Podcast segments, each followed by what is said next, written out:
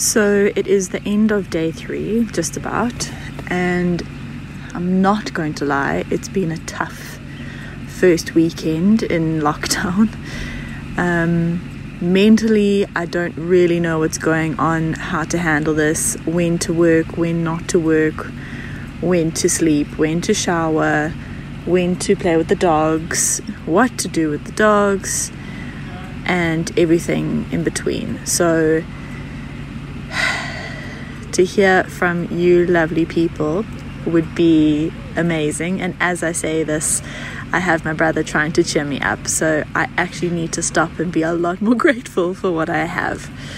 Um, I am currently sitting in the garden. We are about to start a braai. I have Moby to the right of me, Mia to the left of me. They are healthy and happy, running around every day in the garden, swimming with their balls. And yeah, it's it's not that bad.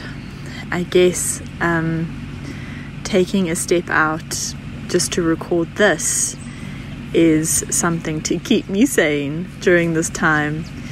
Um, what are you getting up to? What is your daily routine with the dogs? I'm opening up to you all because I have no clue. I have absolutely no clue what to do, how to handle this and what's going to happen going forward. So let's hear from you all.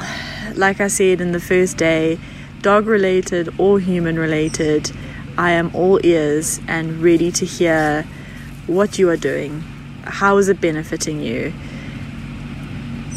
You know, the, the everyday things. Yeah, let me know.